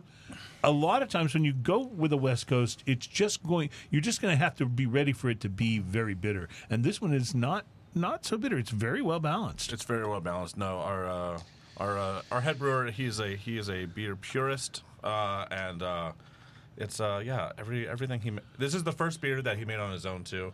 Yeah. which as as a brewery um, that on our system. So as a brewery owner, it was like it was the big day. Dun, dun, dun, dun, dun, dun, dun, dun. Where's that? This was his big. Yes. That's basically how it went. Yeah. The uh, So, but- so this was his first sort of creation yeah, for no first label. creation and no label, and I remember just like it was like here it is, and I'm gonna take the sip, it's just like, and I'm just like, oh, thank God. we don't have to throw away that many gallons. Just It, like- was, it had to have been a moment of relief, right? Yeah, yeah, yeah, yeah. Because As- no, this is quite good. As a home brewer, I was uh, the first time I ever brewed. I was uh, I had a friend of mine helping me, and I said, "Hey, man, this was Frank Krakenberger actually." I said, "Hey, man, what if what if I brew a bad beer?" And he goes, "Listen, if you brew a great beer, we're going to sit down and we're going to enjoy it and get drunk. If you brew a bad beer." We're gonna get drunk. the, the the wisdom of Krockenberger. you know? of yeah, Krockenberger. Yeah, that's just kind of the kind of the way that it goes. Well, no, I like this very much. In fact, I might even like it a little better than the Brew of H. That's that's It's, uh, that's saying something. Ca- Ca- Cali Boy has definitely been a huge mover in our tap room, and then and we had it in the market for a blip this year, Yeah. and it sold like crazy. So next year it will it is graduating and it's becoming a core. A so, core, yeah. yeah. So right now you can How get many- this at the tap room. Y- yes, you can get this at the tap room on tap and in package, but you can't get it anywhere else at the moment. But starting starting early next year, Cali Boy will will rightfully so uh, be, become you'll find it in HEBs and Total Wines and Spec's love all year How How many love it. beers are in your core line right now? So right now it's 1980s Side Haze and El Jefe, and then we and then we have kind of uh, quarterly pops where our beer is basically it's in the system for like two three months, and then we have kind of um, every six weeks there'll be another beer like a seasonal Right. type of thing. So it's like different layers and different where things graduate to. So like for example, so Cali Boy he brewed it first last year. It was on draft, and then the second time it came out, it had a can in the tap room, and then it did a blip in the market as just kind of like a, a special like one-off release, like a mm-hmm. seasonal, and and now it's graduating. It's becoming our all the time. You'll That's you'll great. find this beer. Do you do uh, do you do anything still in bottles, or have you converted completely to cans? It's all cans. I love cans. It's all cans, and, Yeah. and, and really, I mean, there's a lot of economics behind it. But one, I understand that, and I love that it frees you up to do more stuff. And I understand all the. the I mean, things. it's like I just love bottles. It's like at HEBs, you know, you can for Yeah. where one bottle is, you can put like like two two, cans. I get it. know, I get it. so. Yeah. Uh, I, I just I just love beer in bottles. Cans I'm- are vastly superior. well, uh, but uh, but I will say this: if you don't have the opportunity to pour them into something, bottles win hands down. Because that last sip of a bottle beer is nowhere near as flat and warm. You obviously don't understand the concept of a speed hole, sir. I'm not talking about if you're chugging it. I'm talking about if if you're just you know if you're just uh, you know sipping your beer. Uh, you know what? If you put one of these in one of those Yeti or Arctic uh, koozies, they stay so cold. And I do that. Like, and they're regularly. weird because they're heavy and you can't tell how much I've- beer you have left. I've No, given yeah, up all on of a the, sudden it's just like yeah, it, it jacks up your whole registration on how much beer you have. I've, I've given up on this campaign, but I still get I do still get a little excited when I you know walk down to Phoenicia in my building and I and I see that oh they have the dogfish head in bottles. I actually, so I actually, if they have the the beer in bottles and cans, I almost always just get cans. Wow. See, I, and I'm the opposite. If They're it's- easier if- to store. If they've got it both ways, I always go bottles. there's there's less contamination issues. There there's and I'm you know if I'm at my house, I'm going to pour it into a glass or I'm going to have it in my little koozie. Sure, I understand. I, I, you've yeah. given me all the reasons. With a speed hole. I'm just telling you that's just I'm just old school like that. That's just that's just how I like to roll. Uh, this beer is very good. I'm so glad you're putting this out on a regular basis uh, next year. our it, it is it, it- it's the crown jewel of, of kind of the DNA our new head brewer has put into. So the has he come up with other uh, beers as well, or is this the his- next one we're about to try? Okay, good. We'll, we'll be looking forward that. to that. Uh, in fact, we will take a break, and when we come back, we got a lot to do in this next segment. We'll I know be there's trying, tequila involved. We'll be trying Kevin's mom, the India Pale Lager, yet another Kevin's yet mom. another creation of uh, of your uh, new brewmaster. We'll be trying the uh, the tequila, the Adictivo. That just sounds like a dangerous. tequila. Sounds like a dangerous thing, doesn't it? Adictivo. This is going to be the best segment of the entire show. And uh, and as if that weren't enough, drinking news next segment, all coming up on Smoking and Toasting. Tequila with a Kevin's mom back. You get to learn about Bunny Man.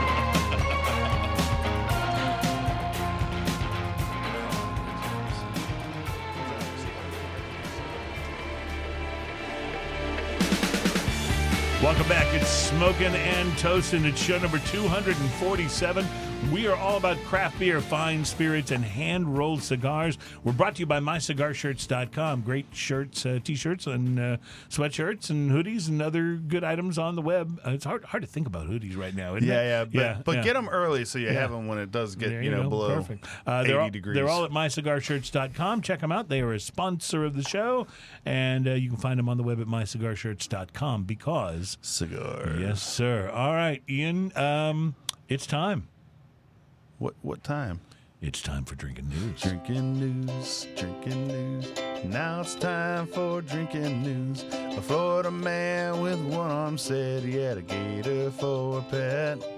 When I asked about his absent arm, he said, uh, I had to take my gator to the vet. drinking news, drinking news.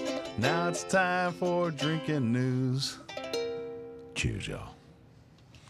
Uh, drinking news, as we like to remind people, especially those who are not familiar with this uh, particular segment, this is uh, stories that may be, but are not necessarily about drinking, but are probably always best listened to if you've been drinking.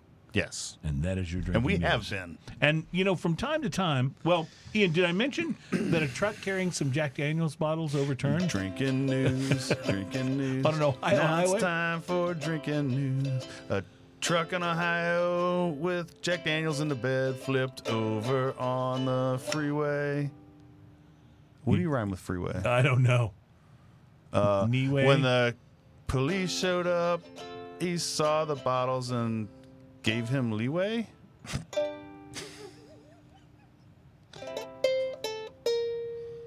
I liked it. Okay, go ahead. Okay, yeah. From, That, time, that- we're gonna work on that. from time to time, uh, you'll hear stories about We might know, be making things up. you'll hear stories about good Samaritans or innocent bystanders who jump in to help someone who is in trouble. We always enjoy these kind of uh, stories. Yeah, they restore your faith in mankind, right?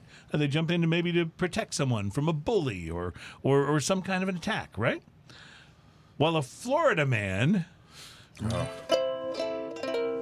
He recently found this out the hard way after he bumped into a woman in Orlando. And by the way, don't show the picture yet. Hold on to that. Uh, before he bumped into a woman in Orlando and words were exchanged. When it began to appear that he was likely to assault the woman, a bystander jumped into action and administered a serious beatdown to the Florida man.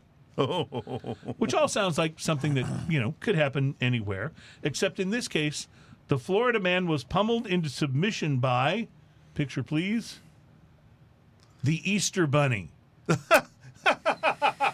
a man dressed from head to toe in a white, human sized bunny outfit came to the woman's rescue and subdued the Florida man with his, and I'm quoting from the news article here, bunny fists of fury.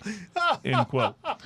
Uh, admittedly, there is not much more to this story except for the opportunity for us to thank another bystander who goes by the name Workfifth on Instagram, who managed to capture this image of the superhero Bunny Man in The action, Bunny Man. which we will share you know, with you here, of course, if you're watching the show on on. Uh, So I don't, I don't get to see or this picture because there's a little bit of lag. So I got to wait till So have uh, you wait seen it yet? comes up. No, I haven't seen I, am it yet. just going to wait for you to see it before we wrap up because yeah, And there's now, always there's always a little intermission lag. music. Yeah, but those who are who are watching the show obviously are already seeing it. Oh, here it comes. Oh my! oh wow! Yeah, so In the picture, he's putting the beat down. yeah, it's it's total Bunny Fists of Fury. So the newest hero in the Marvel Finish cinematic universe is Bunny Man. Yep, And this took place in Florida. in Flo- of course it did. Yes, All the best Uh, stories of course start with it the did. Florida No, man. I, So- I, I, I've never been to Florida, uh, and, So- I, and and I keep on like every time it's like I need to like like visit it like like I, I would visit a zoo. Yeah, Like, yeah, just right. kinda- right. Look around, take in Florida man for all he's worth. Uh, well, as far as I'm concerned, that picture, yep, was totally worth doing the story. That's pretty amazing. and that is your drinking news. Drinking news, drinking news. Now it's time for drinking news. Honestly, I don't know if I'd have even done the story if it hadn't been for that picture. That picture was just awesome. I mean, that's why we have to thank that guy from Instagram that posted that. We That need, to, we, we need to go ahead and forward that picture on our Facebook like Uh, as yeah, soon we, as. we yes. definitely we definitely should As do that. as. We definitely should do that. Uh, you were listening to Smoking and Toasting. We're all about craft beer, fine spirits, and hand rolled cigars. Our guest uh, in the studio today is uh, from No Label Brewing Company. Tom Painter is a co-owner. He's the marketing director. Um, as we get ready to taste this next beer, I wanted to uh, ask. I saw you, the the shirt that you're wearing. I don't know if the camera angle has got that or not, but I see that you're doing the uh, the No Label logo uh, with the LGBTQ uh, Pride, yeah. flag pride colors, right? Um, I, I wondered if um, you guys clearly, obviously, you did a shirt like that on purpose, but the craft brewing industry has actually come under some criticism lately for not being as inclusive, both with uh, uh, with women. And with uh, you know people uh, of color, with people from uh, the gay and lesbian community, is this something? I mean, is that obviously if you did a shirt, it's something you're thinking about, right? So, well, so this is uh, so our taproom manager, um, uh, she she's a lesbian, and her her former wife, well, also lesbian, clearly. The uh, the and this is sounding like a Friends episode. yeah, almost. yeah, yeah, yeah. The, well, she worked. They, they- both worked for us for like like for years, and uh, and one day it was like two years ago or so. She, um, uh, her wife that passed away. Uh, she she came up to me and she asked. Um, it's like Tom, like, is no label ever going to have something like, like, like, like for us to that, celebrate? that speaks out to the, yeah, to that community. because yeah. like it's like we work here, like we're here and whatever, and and and at that moment, honestly, I just like it's like oh, I mean, I, I you know, I'm all for it, you know, um, but I just hadn't really thought about it, and then it was like, yeah, why not? Um, but yeah, I've no, you know, everyone should be happy and live their own life and all that stuff, and, And- so we did it, and uh, we got a, you know, we got a little. uh, Anyone that we lost, like we, we got on the on, on on the flip, so it was uh yeah, it all kind of we're pretty.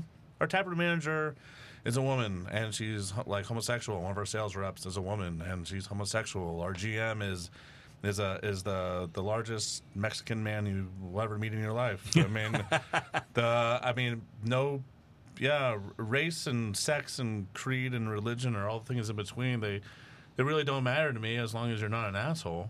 Yeah, absolutely. See, to me, that's that's the thing. It's like I would much rather hang out with someone who is a different race than I am, or a different gender, or a different sexual orientation, or any of those things than I would to hang out with another white guy who's an asshole. Yeah. You know what I mean?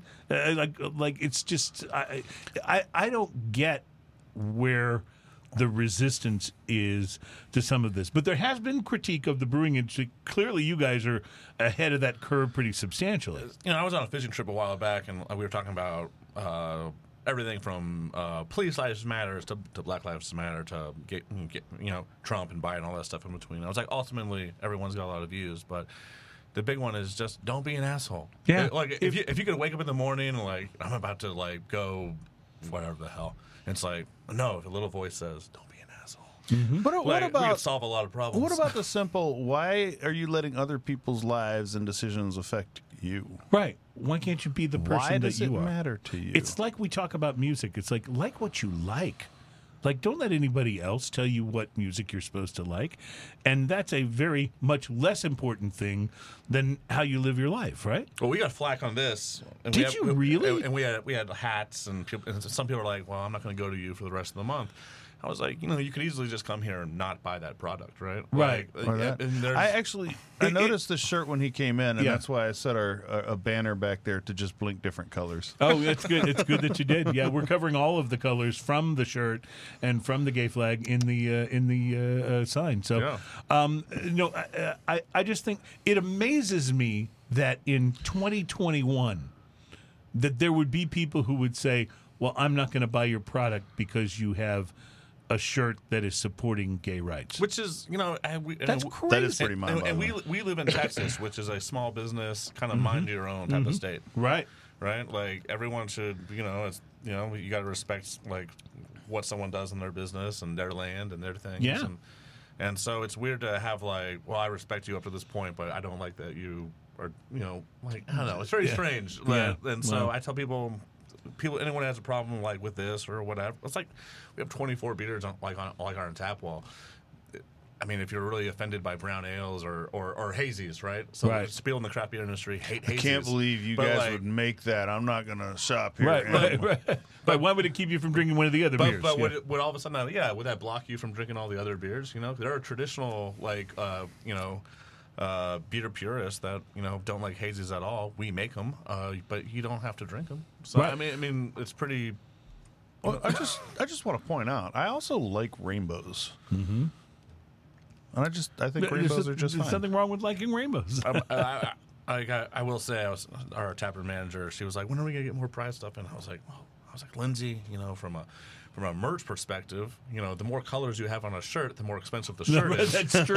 So, Spoken so, like a marketing director. uh, yeah. This movement has chosen the most expensive label that we can potentially put on anything.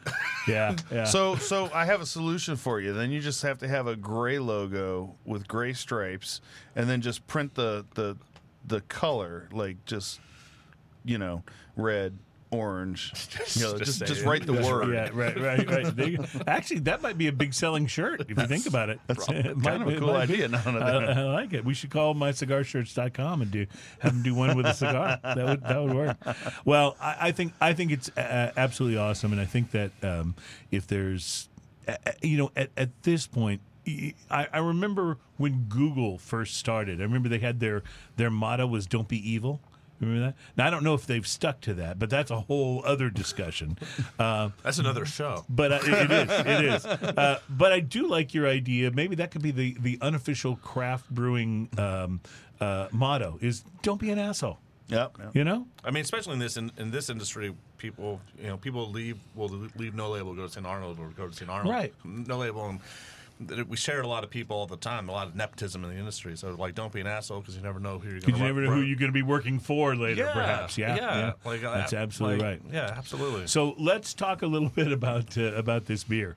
Uh, I love it. I'm on my second cup. I'm a fan of the India Pale Lager uh, style anyway. So uh, w- obviously, an, an IPL is a lager and not an ale. But are there different things that, other than the difference in the ale and lager process, are there other things that you have to do to create this? That are different from an IPA, or is it is it essentially the same thing except it's just where the yeast is and the process and how I long mean, it yeah, takes? it, it spends a lot a lot longer in the tank, and, and and you know the result that you get is you get a very high ABV beer. Mm-hmm. Um, however, it's incredibly crushable, right? Eight percent, So- and Yeah. doesn't even come Doesn't even- close to didn't tasting even like think- it, that. it doesn't it like this is this tastes lighter than probably the Kolsch, right? Mm-hmm. Yet it like it's the strongest by by a mile. In fact, it's crushable enough, Ian, that I might. Uh, And uh, you have crushed yours. and our head brewer he made a we, we had a beer called Hipster Apocalypse, was it which I was remember that. yes which Yes. is a triple IPA, and it was and and it was like eleven point two percent. And I remember mm-hmm. drinking it. I love I mean, like like oh, this is. Del-. But then my hairs on my arm went up, and I was like, I'm like, what's what, what's the ABV in this? and, it was, and it's like it's eleven, dude. And I was just like. Stop making deceptively aggressive beers. I love those. Those are some of my favorites. Well, we've talked about that a lot about those higher ABV beers that just don't feel like it when they're going down, and that's uh, I, that's I a find dangerous myself leaning towards higher ABV beers, uh, not because it has higher ABV, because a lot of the beers that I like tend to have. Tend to be those, yeah. Uh, Higher we ABV. when we don't have a, uh, a a brewery on as a guest or a representative like yourself, um, we generally bring in three beers, and Ian kind of lost the privilege of being able to bring the beers in. Uh, uh, and and it's something that I've taken over completely because Good for you. What a great responsibility. He'll have. start. he'll start with about eight percent, and go up from there. Like I remember, I remember there was there there was one show where you brought in the three beers and nothing was below nine. Yeah, yeah. Yeah. Well, Well, you, you guys brought in an art car today, and I was just like, Yeah. I'm not starting with this. Well, no, so our card, we have some of these in the refrigerator. That that's kind of our show beer, you know. it's all that's left in the refrigerator yeah. right now. Yeah, which doesn't mean we don't like it. No, not way. at all. Yeah, But it's Yeah. what's left. Every now and then, though, we will have a beer that we don't really like all that much. That'll be all that's left in the refrigerator because we usually here at this company we usually keep beer in the fridge, but sometimes it gets a little low and we're forced to drink. For those of you out there listening, I want you to know that I'm hanging around with two people who keep beer in the fridge at work. Mm-hmm. I just want you guys to think about that. Mm-hmm.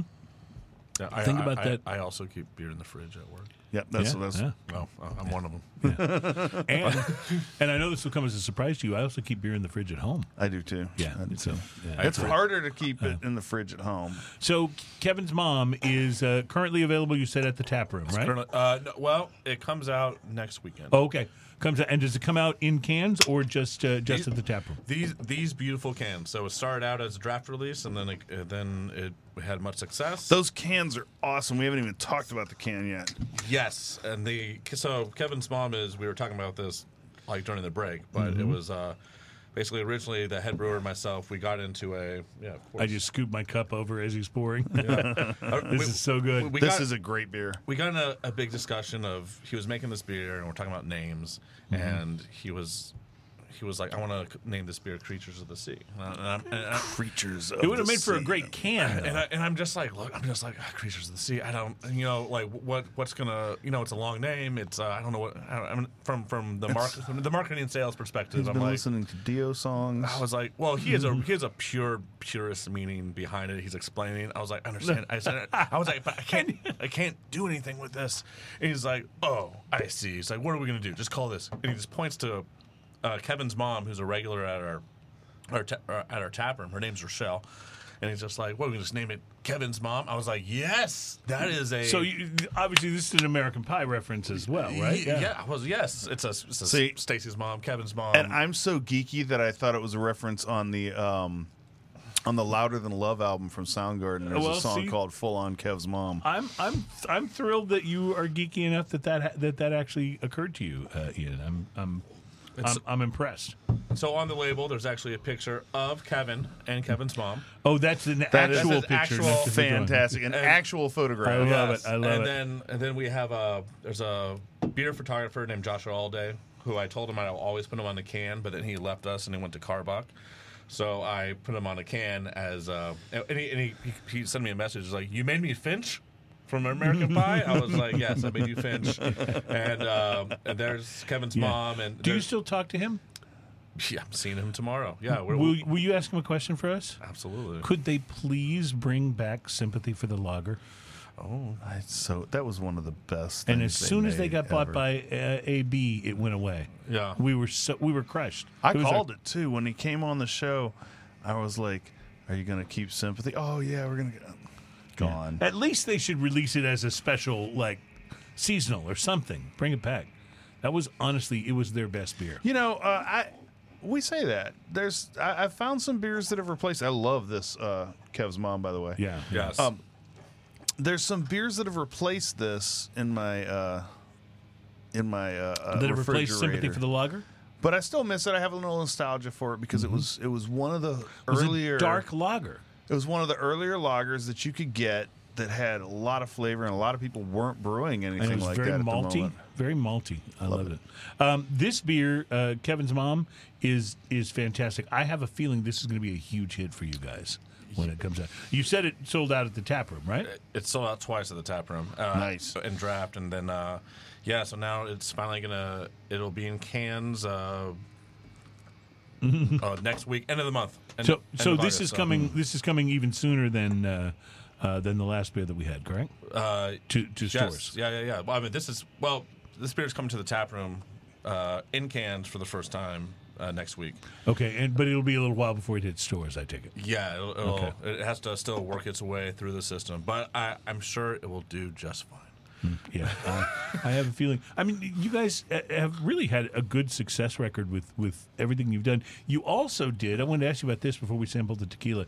You guys also did a beer in conjunction with uh, Bedrock City, the the comic book store here in Houston. What what led to that?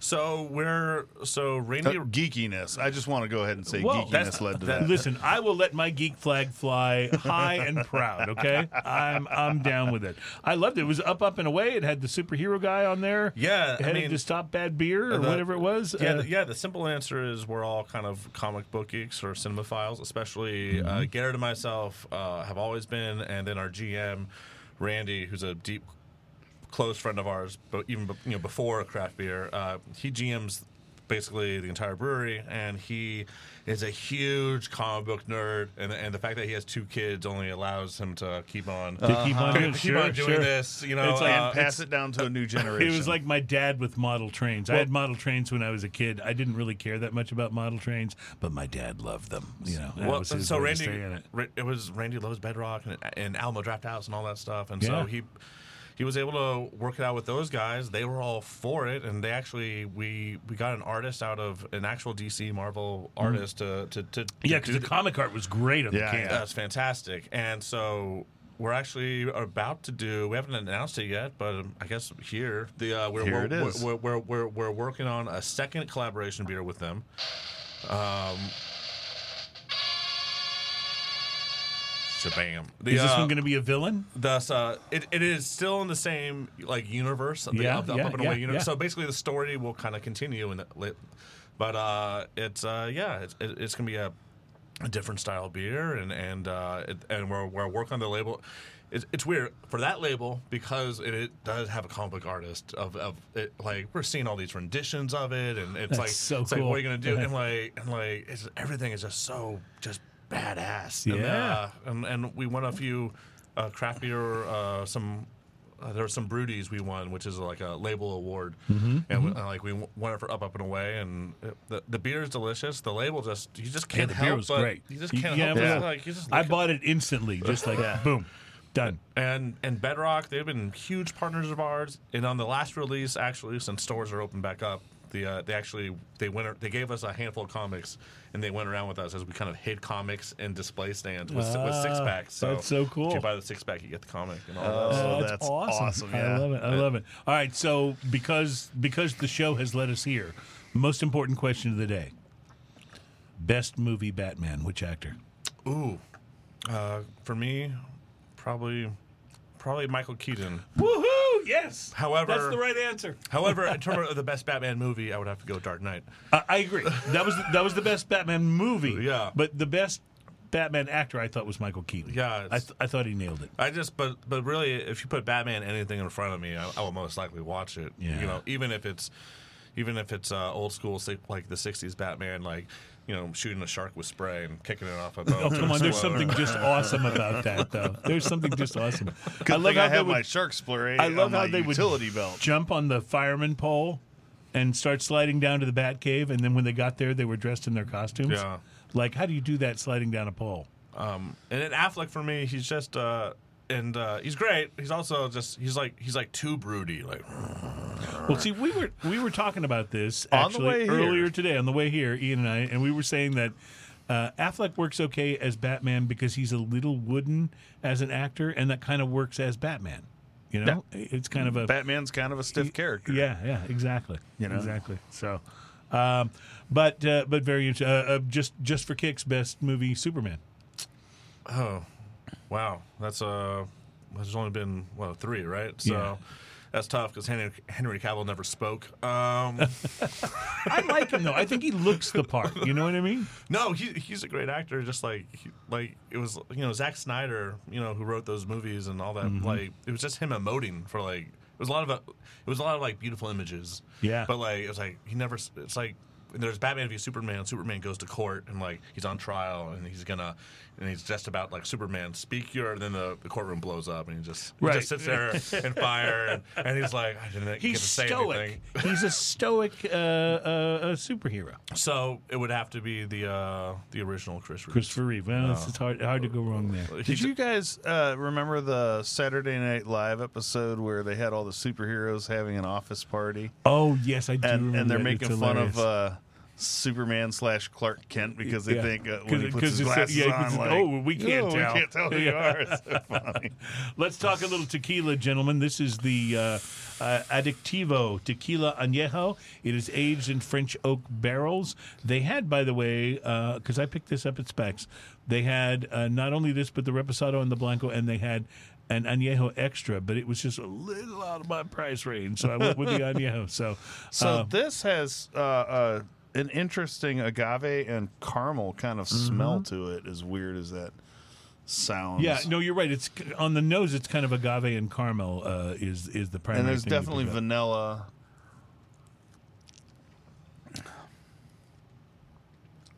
So This. Now I noticed, uh, uh, and you do this a lot because you're very conscientious about what you bring on here and how well the show flows. I noticed that you made sure that the la- the uh, the the packaging was removed from the top of right, this. it can Um, cause a, a major delay. and then and then the you also if you have to removed the product from the from the neck of the bottle. Right. Again, I don't want To make sure that like there's no you know. splash or spill or anything Right. like that. So I do I do want to tell you I appreciate I'm that. a, I'm a I'm a team player. This is one of the most unique and fantastic Well, you know what's interesting? tequilas. What's interesting to me is it almost reminds me a little bit of a rum because it's got such a, a cinnamon flavor on the finish. The cinnamon, but the but the retrohale is all pepper, like creamy Mm-hmm. pepper. It's so bizarrely good. The sort of vanilla and maple notes you get on the nose don't show up except a very late sort of mapley finish uh, On Yeah, the- there's a, comes there, there's a sweetness to it. It's like Yes. it, it is a really easy drinking tequila. Yeah. It, it, I just that pepper and the retrohale is just I absolutely love that. There's a low burn. Yes, a low burn. That's a good way to say it. On the bottle, it actually says, um, according to the Surgeon General, women should not drink alcoholic beverages during pregnancy because of risk of birth defects. Good. I'm glad glad they were able to include that. Uh, Just so I you don't have know- information about the. Uh, I, I don't know much actually about this company, but what I do know is there are so many new tequilas that have hit the market in the last couple of years.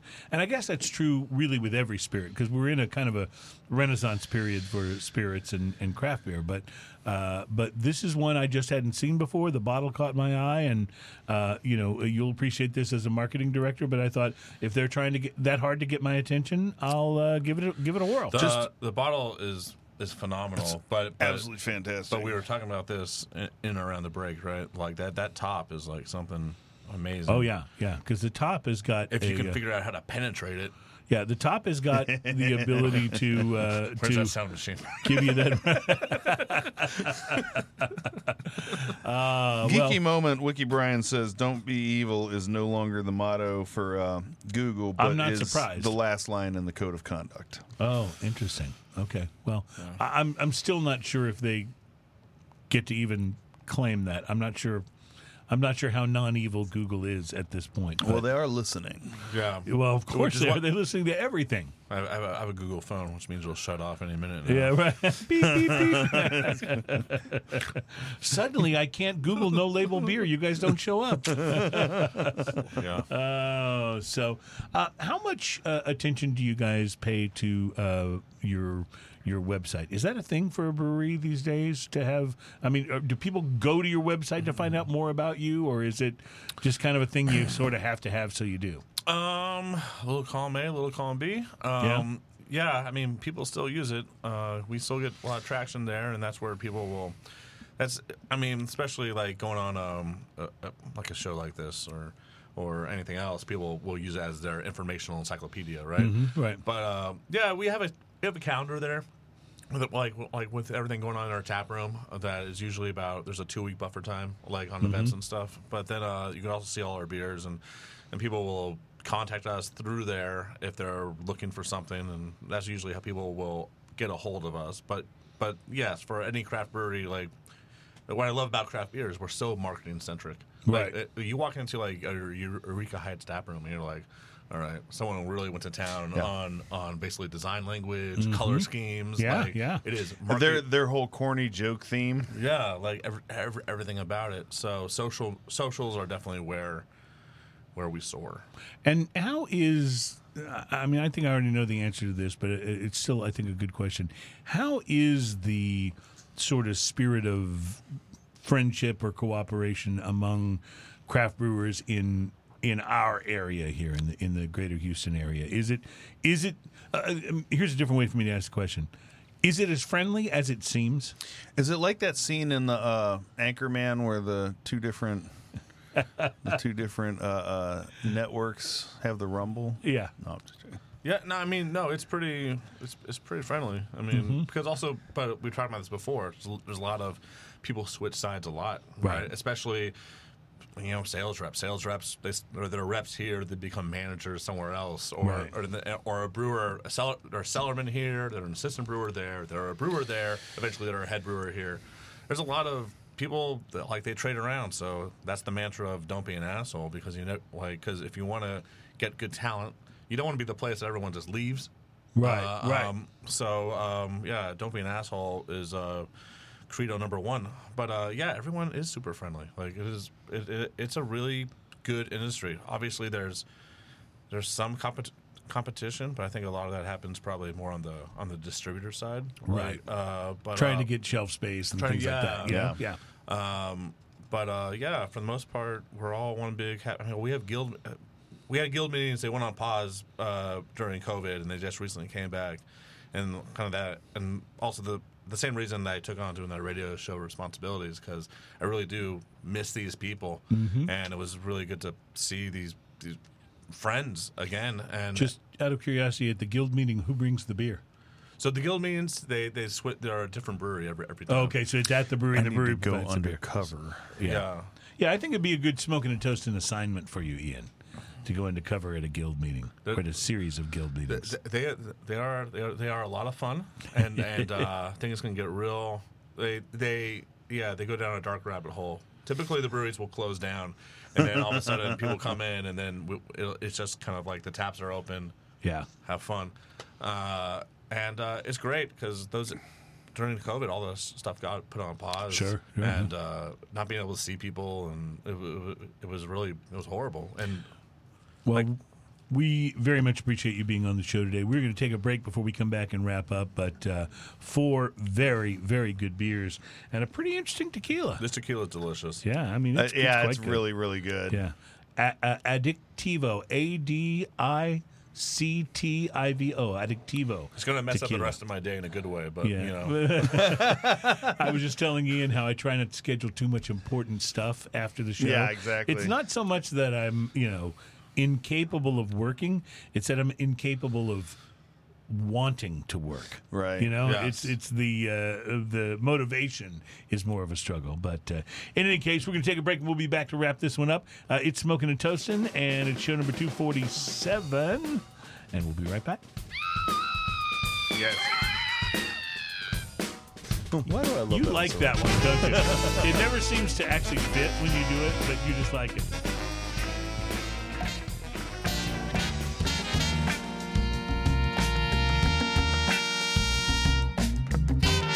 Welcome back. It's Smoking and Toasting. We are glad to have you on board for us in a truck in Ohio overturned carrying an entire payload of Jack Daniels bottles. The bottles were empty. proving that the more times you tell a joke, the funnier it is. See, so, uh, I think uh, it's interesting that you say that because I, I firmly believe that. My wife does not subscribe to that at all. I don't do that many things that drive her crazy, but that's one of them where I keep Well, going back to the joke to over add, and over. To add to your story, um, according to the Surgeon General, women should not drink alcoholic beverages during pregnancy because of the risk of birth defects. See, we've we've you've done that one uh, at least a hundred times on the show. Uh, it's funnier every time. It's it's when you go to the can to give us details about the beer, and that's what you come up with. So just just so you know, I started doing this because sometimes you have a can that has information about the beer, and sometimes you have a can that has no information. So Right, so when he goes, "Hey, what does it say on the can?" Well, It's yeah. So that that's actually one of the things I, I always like got away from. I, I really hate copy. I hate people. yeah, sure, like, sure. You like cleaner. I just uh, want to like if if that's what I took away from the no label part was like it's like just put an image, get you, you get what you need from it. Mm-hmm. Well, there's a whole story on the Kevin's mom can. yes, they're you just like- have to like, yes. infer it from the from Well, the you know, and the right? story gets way more interesting the more of it you drink. Uh, you're 100 percent right. Well, you know, Kevin works at the tap room. People go up to him and they order his mom all the time, and uh, and, and so he, he will. so people walk up and say, "Can I have your mom?" that's right. I said your mama. And he just he just he just kind of just takes it and it's really funny like we put a big banner up and, and him and his mom and his family they all came and took pictures with it which is like it's like strange it's Yes. hilarious it's heartwarming yes, all all of those things at the same time. One day, Kevin went to work and decided that things were going to change. uh, uh, mentioned this earlier, but I just wanted to uh, just wanted to follow up with the fact that uh, if you are excited about Sam Adams and PepsiCo collaborating to do Hard Mountain Dew, uh, that it will be available in early 2022. So you'll be able to be on. The and now they can say, "Do hard." yeah. Uh, Boston Beer will develop and produce the drink. Pepsi will create an entirely new entity to sell, deliver, and market the beverage because that's what multi-billion dollar corporations Do the hard do. Yeah, do the hard do. That's that's what it's going to be like. So, um, I really Do uh, hard do. I'm just coming up with phrases for him now. Isn't that a Stevie Wonder song? Do uh, do. um, the, but this show is has really taken a serious detour here in the final segment, hasn't it? Um, really want to say uh, thank you to Tom Painter. Tom is the uh, co-owner, marketing director with No Label Brewing Company. You guys make great beers. I mean, every one of these was fantastic Uh, today. thank you guys Yeah. and this I mean really has been one of the most enjoyable kind of interview experiences Oh, thank that you. We I've, are- I've ever been a part of and I've been a part of many so We we think that, we think that the amount of alcohol consumed uh, does contribute to that. This table looks a little like like what my room did when I was in my mid twenties. Yeah. Like it's just like there's just beer and liquor just scattered beer across and, bottles and, cups. and- yeah, uh, I love it. Uh, we would go with the red solo cups, which would make it even more like that Yes. experience. Uh, but it's a little harder to see the color of the uh, the beer. True. In that. Ian tried, by the way, during a very long stretch of this show, to go with red solo cups for his drinking cup. In every episode, trying to get them to sign on as a sponsor, but we were unsuccessful. So I dropped them. yeah, we were unsuccessful. So dropped. I dropped them. I've dropped plenty of red solo cups in my day. I can just say.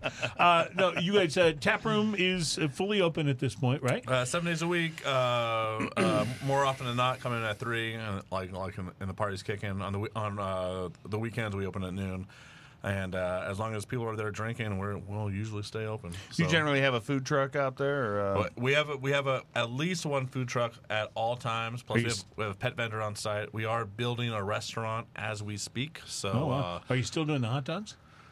Uh, no, we've moved on for more than just hot dogs. But every once in a while, that that that, that still happens. Makes a return appearance. But you're doing a, a full uh, restaurant. That's awesome. We are we are doing a, a, a full uh, restaurant. Yeah, we're building it right now. We have plenty of space out there, and so we're actually recon- we're converting one of our older buildings into said restaurant, and it's actually uh, it's a lot of fun. Man. I mean, all, like all this stuff is like a lot of fun. It's like now now food pairings, and then our head brewer is like, we need to have a house beer just in the restaurant. That's that's all there is. And I was like, I like that idea.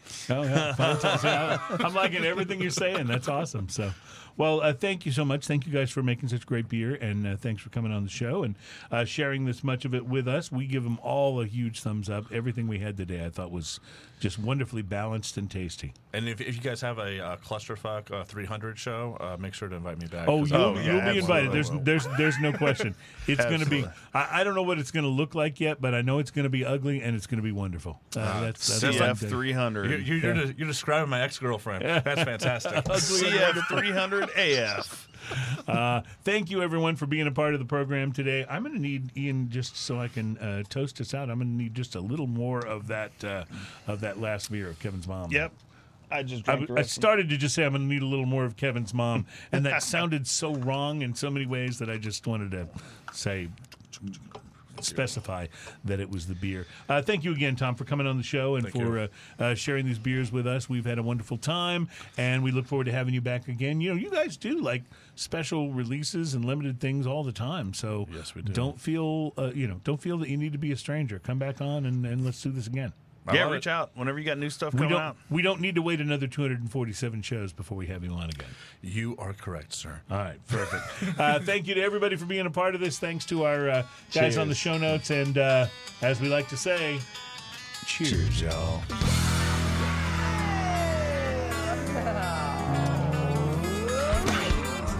That's funny. I only say the word